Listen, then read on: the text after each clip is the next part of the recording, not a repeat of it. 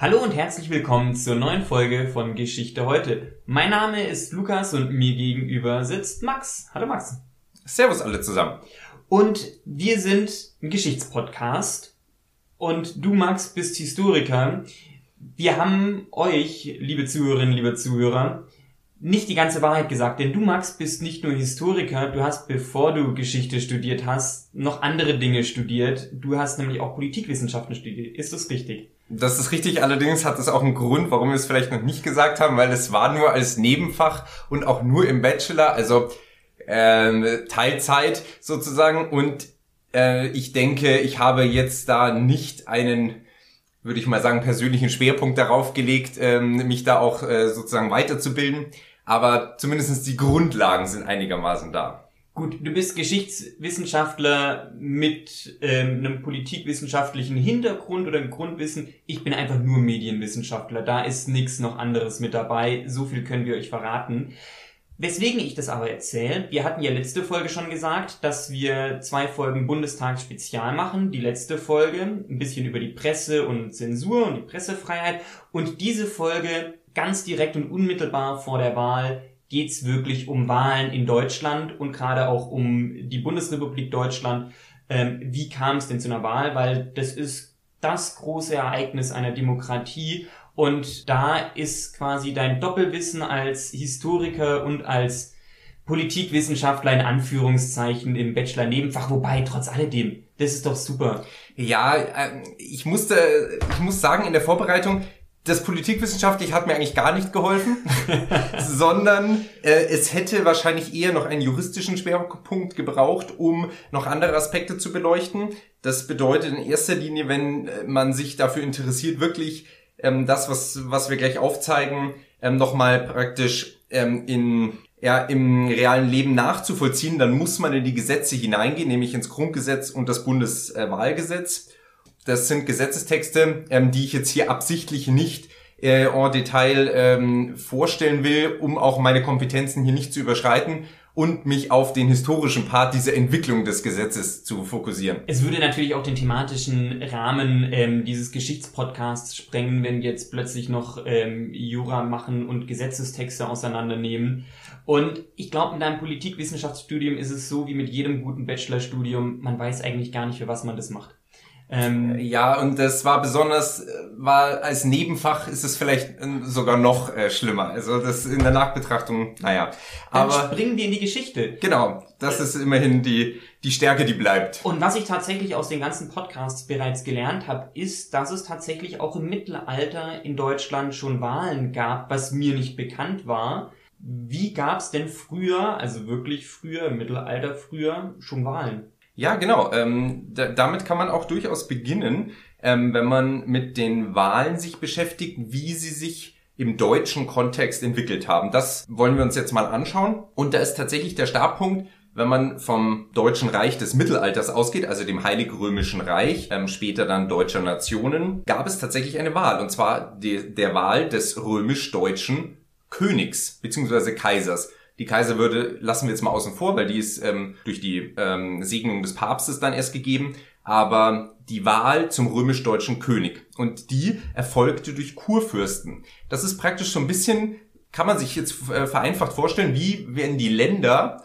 heute sozusagen das Staatsoberhaupt wählen. So haben damals die Kurfürsten, das waren zu Beginn sechs, die wurden in der Goldenen Bulle, einem sehr bekannten Dokument aus dem 14. Jahrhundert festgeschrieben. Und diese sechs Kurfürsten, die waren sechs praktisch Länder, wenn man so will, ähm, umfassten zum Beispiel Mainz, Trier, Köln. Das waren Erzbistümer. Dann die Pfalzgrafschaft bei Rhein, das ist heutige Rheinland-Pfalz-Saarland. Und dann noch äh, Sachsen, Brandenburg und das Königreich Böhmen. Diese Entwicklung nahm, nahm das aus dieser, aus dieser äh, von diesen Ländern. Diejenigen, die wahlberechtigt waren, hatten allerdings dieses Wahlrecht aufgrund ihres Adelstitels. Ich glaube, da ist dann der genau. Unterschied. Genau. Genau, die ähm, waren auch festgelegt und äh, es war immer der Titelträger von diesen sechs und dann später sieben und dann später acht Kurfürsten. Immer der Titelträger war der Wahlberechtigte und der wählte den römisch-deutschen König. Und damit war auch alle demokratischen äh, Sachen bei, kann man beiseite lassen, weil mit der einer Volks ähm, mit einem Volkswillen hat das wenig zu tun. Aber die Wahl war verankert und auch ein anderer Aspekt, auf den wir vielleicht gleich nochmal zu sprechen kommen, nämlich der föderalistische Aspekt, der in Deutschland immer mitschwingt.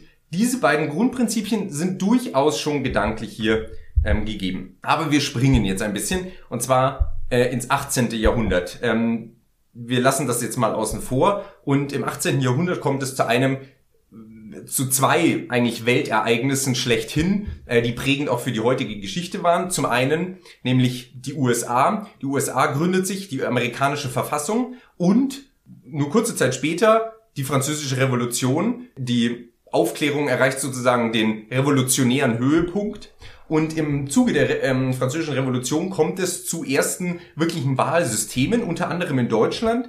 Ähm, rief sich zu der Zeit 1793 die sogenannte Mainzer Republik aus.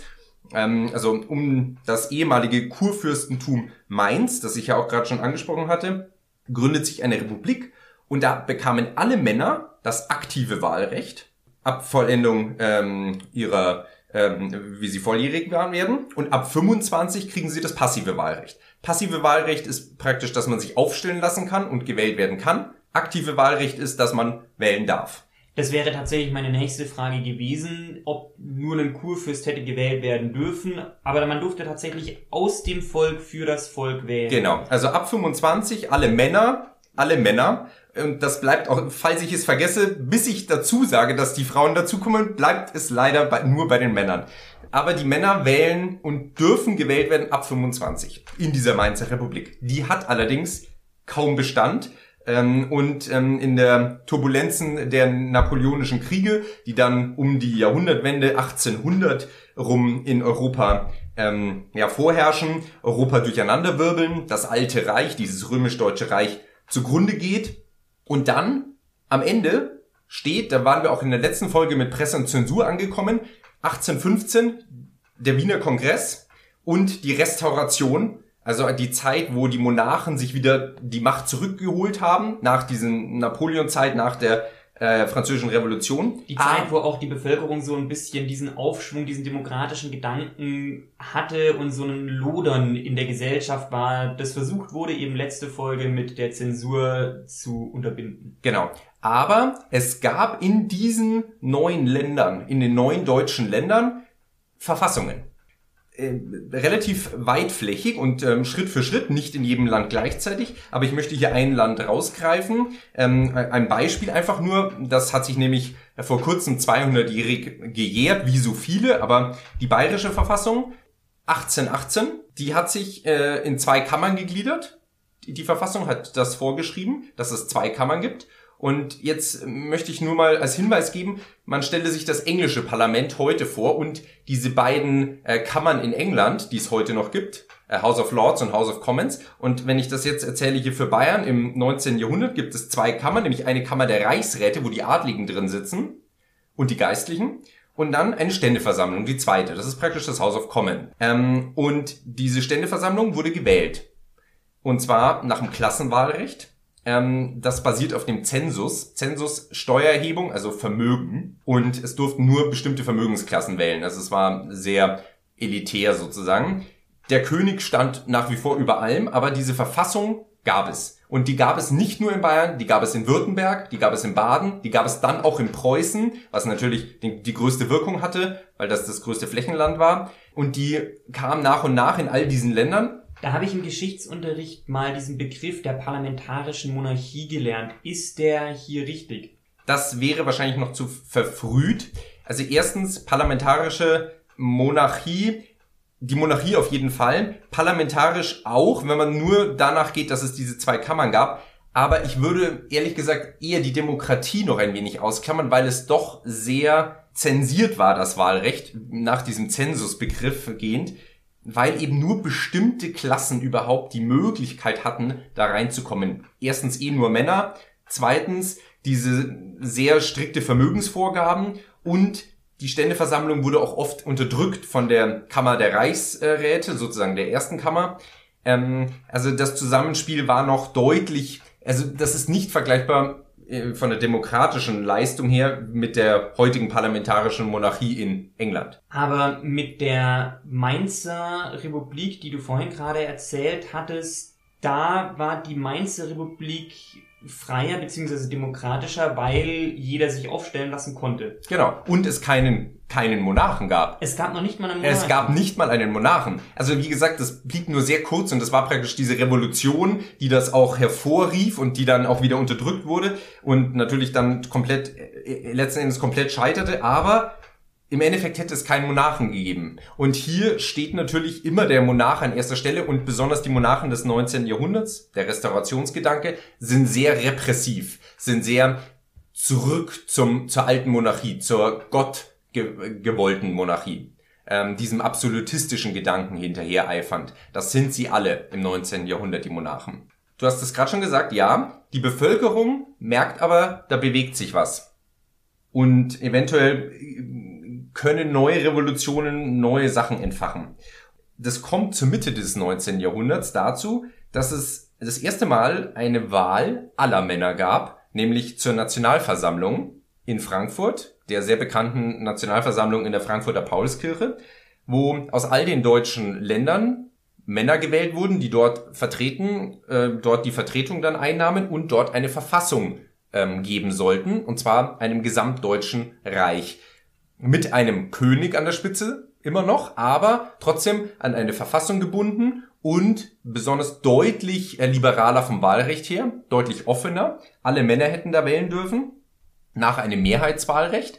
Also ähm, noch nicht wie, wie heute, dass wir diese, ähm, also das Mehrheitswahlrecht ist ja praktisch, dass das heute in den USA noch vorherrschte oder in, in England. Äh, nach diesem Prinzip wäre auch dort gewählt worden.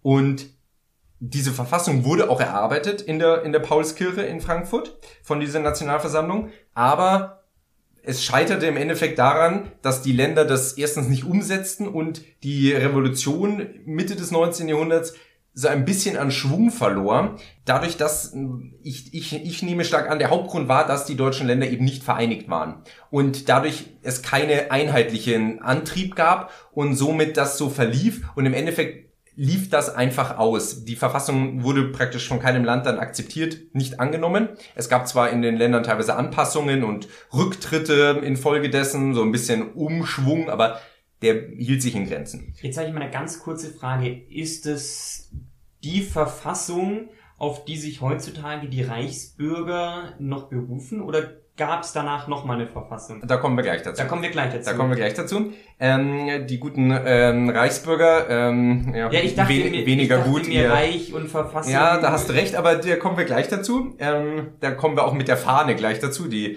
das, die Reichsbürger sind ja eigentlich hauptsächlich in den Medien präsent, immer wenn sie ihre ähm, also rot-weiß-schwarze Fahne ähm, ähm, wedeln. Ähm, da kommen wir gleich dazu. Eine wichtige Nebenerscheinung und die ist wirklich sehr wichtig und die kann ich leider nicht weiter ausführen, weil das das Thema sprengen würde, ist, dass in den 19. Jahrhundert dann in den 70er, 80er Jahren sich die Parteien gründen. Und allen voran eine, die immer noch heute besteht, ähm, zuerst SDAP und dann später SPD, ähm, die Sozialdemokraten, eine damals eine reine Arbeiterbewegung, die sich in die Partei ergeben hat. Und aber es gibt auch weitere Parteien, die sich damals gründen, zum Beispiel dann auch in Folge die bekannte Zentrumspartei, das ist praktisch die konservative Partei. Diese Parteien gründen sich und besonders nicht nur gründen sich, sondern kriegen enormen Zulauf in den 70er, 80er Jahren des 19. Jahrhunderts. Gleichzeitig gründet sich ein gesamtdeutsches Reich. Und da sind wir an dem Punkt mit den Reichsbürgern.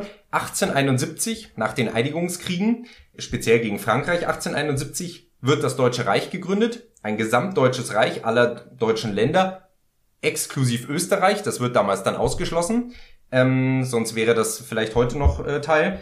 Diese Reichsgründung gibt auch eine Verfassung. Die Verfassung wird aber von Preußen übernommen.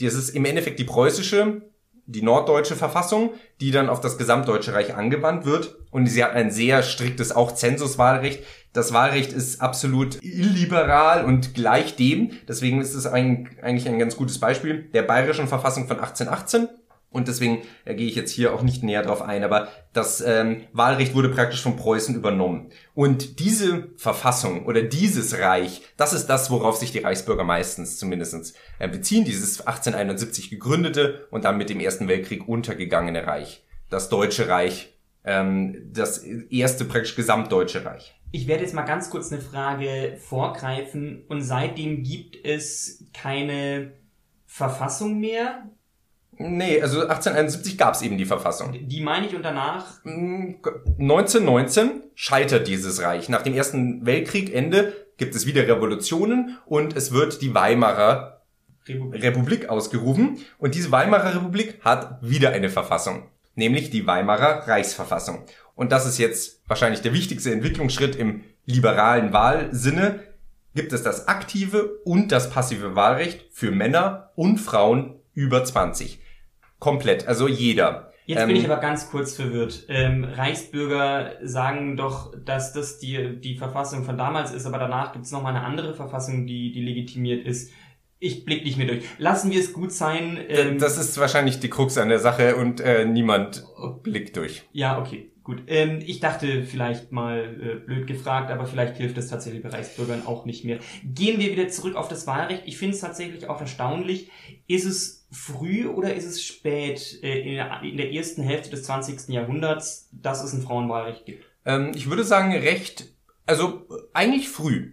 Ähm, es ist durch, also 1919 ist im europäischen Vergleich durchaus als äh, gut oder entwicklungsgerecht ein, einzuordnen, denn nach dem Ersten Weltkrieg purzelte sozusagen das Frauenwahlrecht in vielen Ländern in der Folge. Manche waren etwas später, manche etwas früher, aber im Endeffekt ist das der Trend, der sich nach dem Ersten Weltkrieg anschiebt. Deswegen kann man sagen, Deutschland ist da durchaus mit dem Trend gegangen. Und auch das Verhältniswahlrecht wurde hier eingeführt. Nicht mehr Mehrheit, sondern Verhältniswahl, wo wir auch heute bei dem heutigen Wahlrechtsgedanken sind. Das steht alles in der Weimarer Reichsverfassung. Ich kenne einen großen Unterschied zwischen der Weimarer äh, Wahl und der heutigen Wahl, das ist nämlich die 5%-Hürde. Ja, genau. Und ähm, besonders ist nicht zu vernachlässigen, das zum einen und die direkte Wahl unseres Staatsoberhauptes, nämlich und nicht des Bundeskanzlers, äh, sondern des wirklichen Staatsoberhauptes, nämlich des Präsidenten und damals des Reichspräsidenten. Und die, der wurde direkt gewählt und der hatte eine un, also eine deutlich größere Macht wie der heutige Bundespräsident. Aber das nur am Rande. Das ist durchaus eine Sache, die der Reichsverfassung von Weimar wahrscheinlich am Ende, ähm, ja, die das Scheitern vorher sehen ließ, weil dieser starke äh, Präsident konnte dann in den 30er Jahren und mit der Machtergreifung der Nazis äh, 33 im Endeffekt ähm, führte das dazu, dass ähm, ja der Präsident ja auch dafür mitverantwortlich war. Gab es denn ähm, während der Zeit des Dritten Reichs Wahlen? Also so eine Art Wahlen, wie es heutzutage auch in China gibt, dass eine Partei auf dem Zettel ist, wo mhm. man sein Kreuz machen muss. Also 33, genau. Wir sind jetzt angekommen. Die Weimarer Reichsverfassung ist praktisch gescheitert und wird Endeffekt abgeschafft. Die Ermächtigungsgesetze und die Reichsgesetze vom Nürnberger Parteitag der Nazis, alles im 33, 34, in diesen beiden Jahren geschieht das hauptsächlich, werden praktisch sämtliche demokratische ähm, Sachen abgeschafft oder stillgelegt und ja auch die Länder aufgehoben. Das ist ein ähm, wirklich wichtiger Punkt. Die Länder werden aufgehoben und ähm, damit ähm, ist praktisch das politische System ein komplett neues. Und nein, es gibt keine ähm, Alibi-Wahlen. Ähm, die Wahlen werden abgeschafft. Es gibt den Führer, äh, also Adolf Hitler, ähm, und äh, der wird auch nicht gewählt und auch seine Partei wird nicht gewählt. Ähm, die anderen Parteien werden ja auch abgeschafft, ähm, beziehungsweise verboten oder unterdrückt. Und es gibt dann auch keinen Föderalismus mehr. Nein, nicht in dem Sinne. Das ist tatsächlich auch eine der, da können wir gleich vielleicht am Ende nochmal auf den Föderalismus äh, separat schauen, aber ähm, nein, das ist praktisch die eine der wenigen Zeiten in Deutschland, wo der Zentralismus vorherrscht. Und das ist ähm, für Deutschland sehr unüblich. Und unter anderem wird 33 Preußen aufgelöst.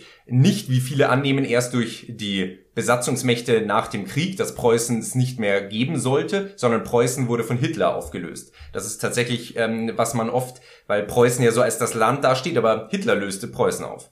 Ähm, Preußen gab es nicht mehr ab 33.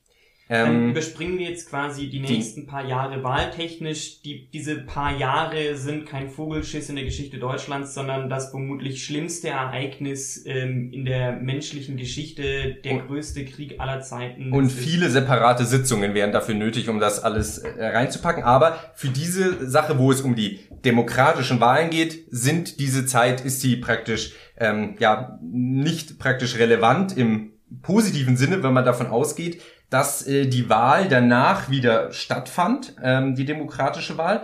Und wir sind jetzt im Zeitalter der Bundesrepublik, zunächst noch in den Ländern. 1946, also ein Jahr nach ähm, dem Ende des Zweiten Weltkriegs und dem Sieg der Alliierten gab es in Baden, in Württemberg und in Bayern Landesversammlungswahlen. Das sind praktisch die Landtagswahlen von heute und Verfassungen in diesen Ländern. Besonders in Bayern wurde die sehr stark ausgearbeitet und ist ja bis heute auch die bayerische Verfassung gültig. Äh, in diesen drei Ländern, ich muss kurz anmerken, Baden und Württemberg waren noch getrennt zu diesem Zeitpunkt. Gut, ich als Badener weiß es natürlich, aber vielleicht für die norddeutschen Zuhörer. Genau, also Baden, Württemberg und Bayern, diese drei Länder gaben sich Landesversammlungen, ähm, die sie gewählt haben und eine Verfassung. Auch die anderen Länder in der West alliierten Hälfte, also abgesehen von der Besatzungszone, die die Sowjetunion kontrollierte, der dann folgenden DDR. Ähm, diese Westzone ähm, bildeten sich die Länder und aufgrund dieser Länder gab es einen parlamentarischen Rat. Die Länder schickten dann aus ihren Landesversammlungen Leute in einen parlamentarischen Rat, an deren Spitze Konrad Adenauer stand. Aber diese, dieser parlamentarische Rat war gewählt. Der war praktisch indirekt gewählt durch die Länder. Die Länder wählten ihre Landesversammlungen und ähm, schickten dann Abgeordnete in diesen parlamentarischen Rat, je nach Partei anteilig sozusagen. Mhm. Ähm, die größten drei Parteien sind auch heute noch bekannt. Die dann gerade zu der Zeit neu gegründete CDU-CSU, die SPD und die FDP. Das waren auch da die drei größten Parteien. Es gab noch drei kleinere Parteien, die aber keine größere Rolle Bis spielten. Bis um die 90er Jahre die vorherrschenden Parteien in Deutschland. Genau, und die drei Parteien, ja bis in die 80er Jahre, die drei einzigen Parteien eigentlich, die dann politisch relevant waren auf Bundesebene, ähm, bis die Grünen sich gegründet haben. Und diese drei Parteien schickten ihre Abgeordneten sozusagen in den Parlamentarischen Rat, an deren Spitze Konrad Adenauer von der stärksten Fraktion, wenn man so will, ähm, stand, nämlich von der CDU. Und dieser Parlamentarische Rat erarbeitete das Grundgesetz und das Bundeswahlgesetz, also die Gesetze, die dazu beitrugen, dass sich Deutschland als Bundesrepublik gründete und dass Wahlen stattfanden. Und da wären wir jetzt wieder bei dem Punkt, nämlich es fanden 1949 Bundestagswahlen statt für alle, also Männer und Frauen, ab 21. Man, man merke, äh, in der Weimarer Reichsverfassung war ab 20, also man wurde praktisch, musste ein Jahr älter sein in der Bundesrepublik, um wählen zu dürfen. Aber es galt dann für alle aktiv und passives Wahlrecht und im Endeffekt viele Sachen, die wir auch heute noch kennen. Ähm, aber es, dieses Wahl, Bundeswahlgesetz entwickelte sich erst in den 50er Jahren endgültig. Zum Beispiel die 5%-Klausel wurde erst richtig definiert in den 50er Jahren. Ähm, die Erst- und Zweitstimme, so wie wir sie auch heute noch haben, wurde erst später definiert und erst in den 70er Jahren fiel das Wahlalter dann auf 18. Also auch die Volljährigkeit ähm, wurde dann mal zurückgesetzt. Aber genau das ist sozusagen von der Chronologie her der Abschluss ähm, dieser Wahlgeschichte in Deutschland mit dem Erlass durch den Parlamentarischen Rat eines Grundgesetzes und eines Bundeswahlgesetzes, die diese Wahl 1949, der ersten Bundestagswahl, auf den Weg brachten bei diesem Parlamentarischen Rat und der Schaffung des Grundgesetzes und des Wahlrechts, welchen, welche Rolle und welchen Einfluss hatten da die Besatzungsmächte? Die, also die drei westlichen. Wir, die wir lassen jetzt mal die DDR, die spätere DDR und die äh, Ostbesatzungszone der Sowjetunion außen vor. so eine Art Demokratie, wo man nur ein Kreuz machen kann. Genau, genau, das, das ist richtig. klammern wir aber ein bisschen aus. Genau.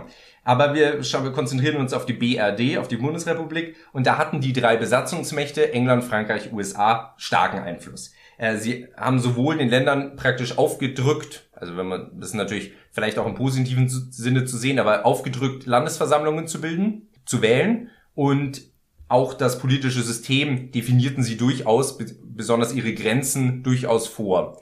Ähm, es wurde das Grundgesetz, vielleicht noch äh, als Anmerkung, wurde durchaus gefordert von den drei Besatzungsmächten. Also das war sozusagen eine, eine, eine Forderung an die, an die Landesversammlungen, dass sie zu so einem Beschluss kommen.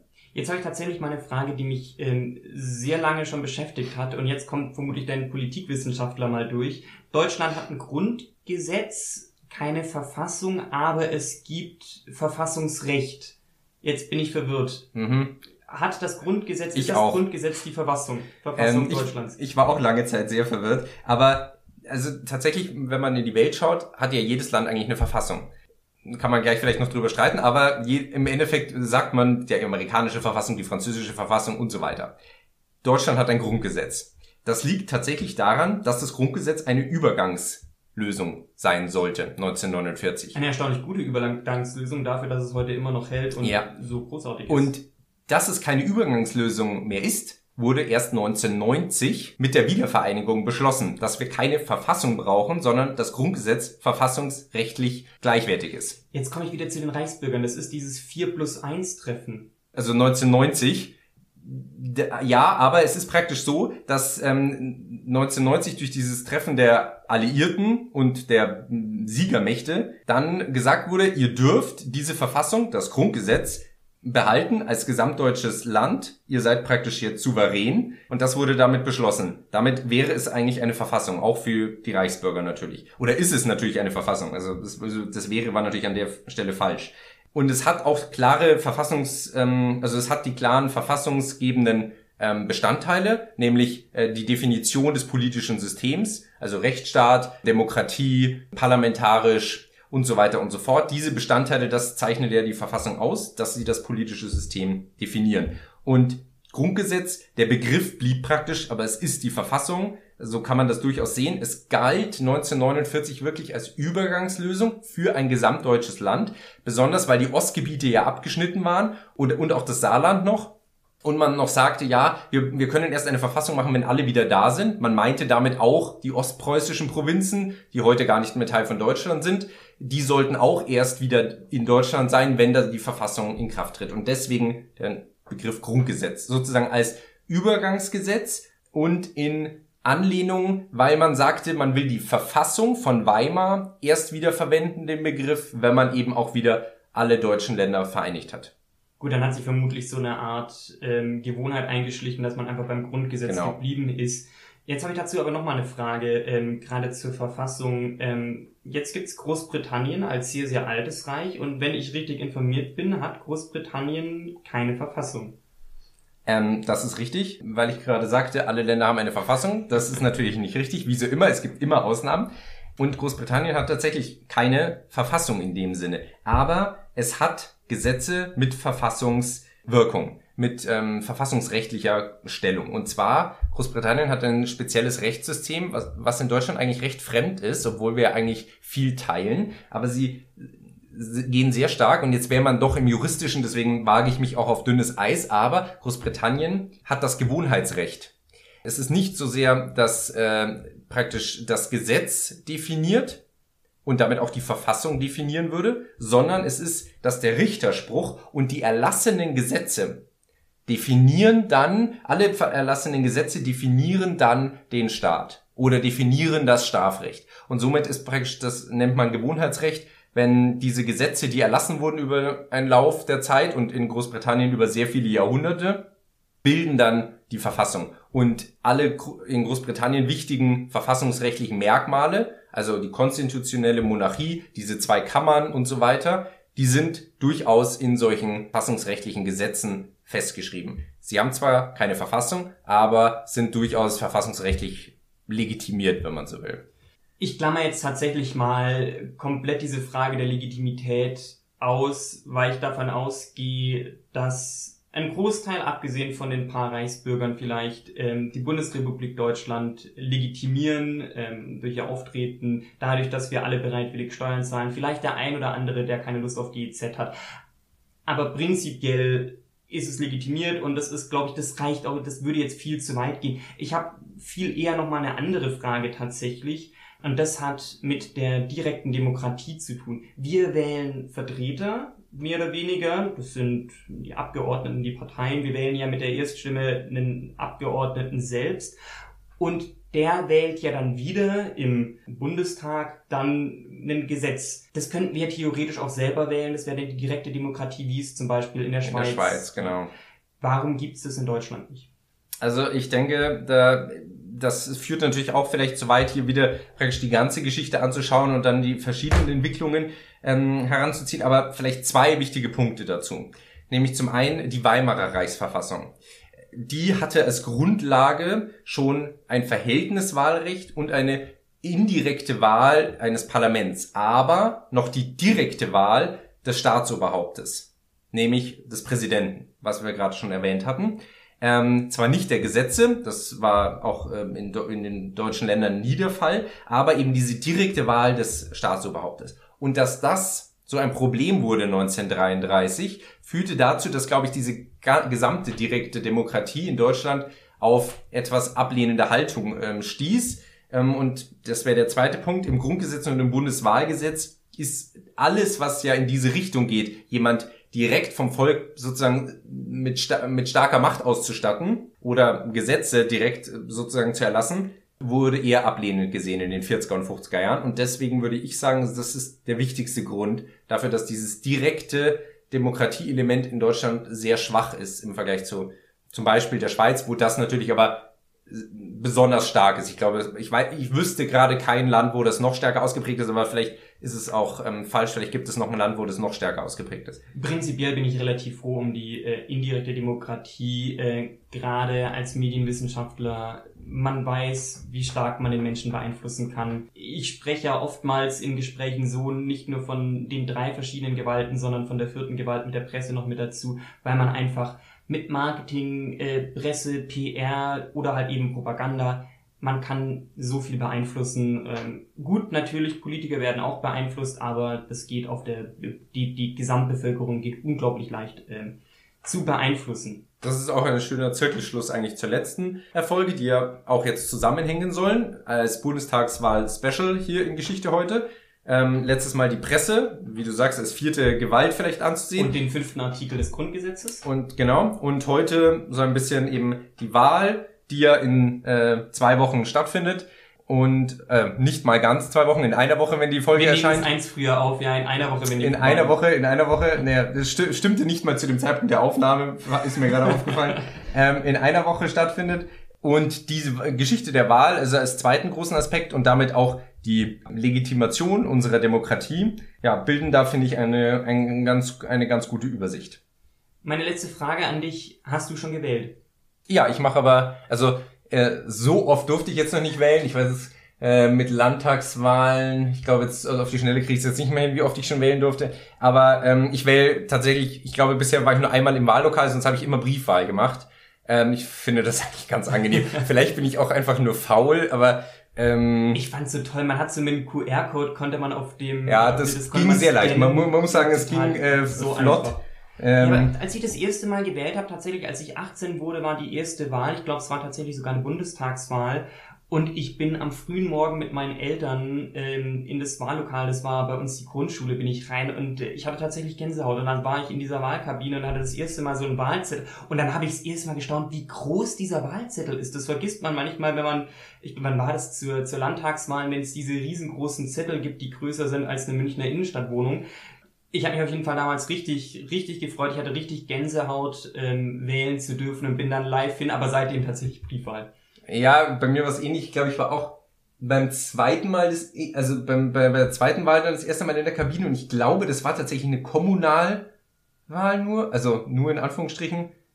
Ich weiß es nicht. Ich glaube, es war nur die Bürgermeisterwahl. Die war bei uns in der Ortschaft nämlich versetzt, weil da es irgendwie einen Rücktritt gab. Und deswegen war da die Auswahl nicht so groß. War sozusagen relativ unspektakulär, aber bis sonst auch immer Briefwahl. Ja, es ist schon gewählt und ähm, geht wählen. Davon lebt eine Demokratie. Das sollte die heutige Folge auch vielleicht ein bisschen zumindestens gezeigt haben. Und genau, wir hören uns dann mit Unbedingt. einer. Na, wir haben noch äh, äh Kommentare von der ah, letzten noch Folge. Kommentare von ja, der letzten äh, Folge. Äh, erstens ähm, habe ich nämlich einen äh, Fehler gemacht bei der letzten Folge. Ich habe gesagt, die Vereinigung heißt Journalisten ohne Grenzen, aber sie heißt Reporter ohne Grenzen. Da ist natürlich ja. die, aber die Feinheit muss muss unterschieden werden. Übrigens großartiger Verein. Ähm, ich habe jetzt tatsächlich neulich erst was darüber gelesen. gelesen. Die haben in Minecraft für die älteren Zuhörer, das ist ein Computerspiel. Die haben eine Bibliothek, also einen, einen Server. Und in diesem Server haben sie eine Bibliothek Bibliothek gemacht und in Minecraft kann man in die Büchereien Sachen schreiben und haben ähm, mehrere ähm, Gigabyte voll Zeitungsartikel ähm, da reingeschrieben, weil tatsächlich Minecraft kann man in allen Ländern der Welt spielen, auch in China, auch in Russland.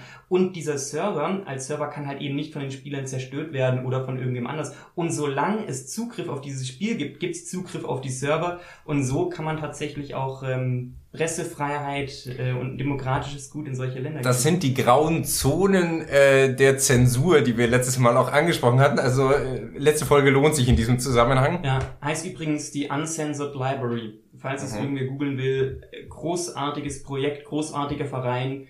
Demokratie ist gut, Deutschland wählt, geht wählen. Wir haben schon gewählt und dann sage ich vielen Dank und wir hören uns in zwei Wochen wieder. Bis dann und ciao. Ciao!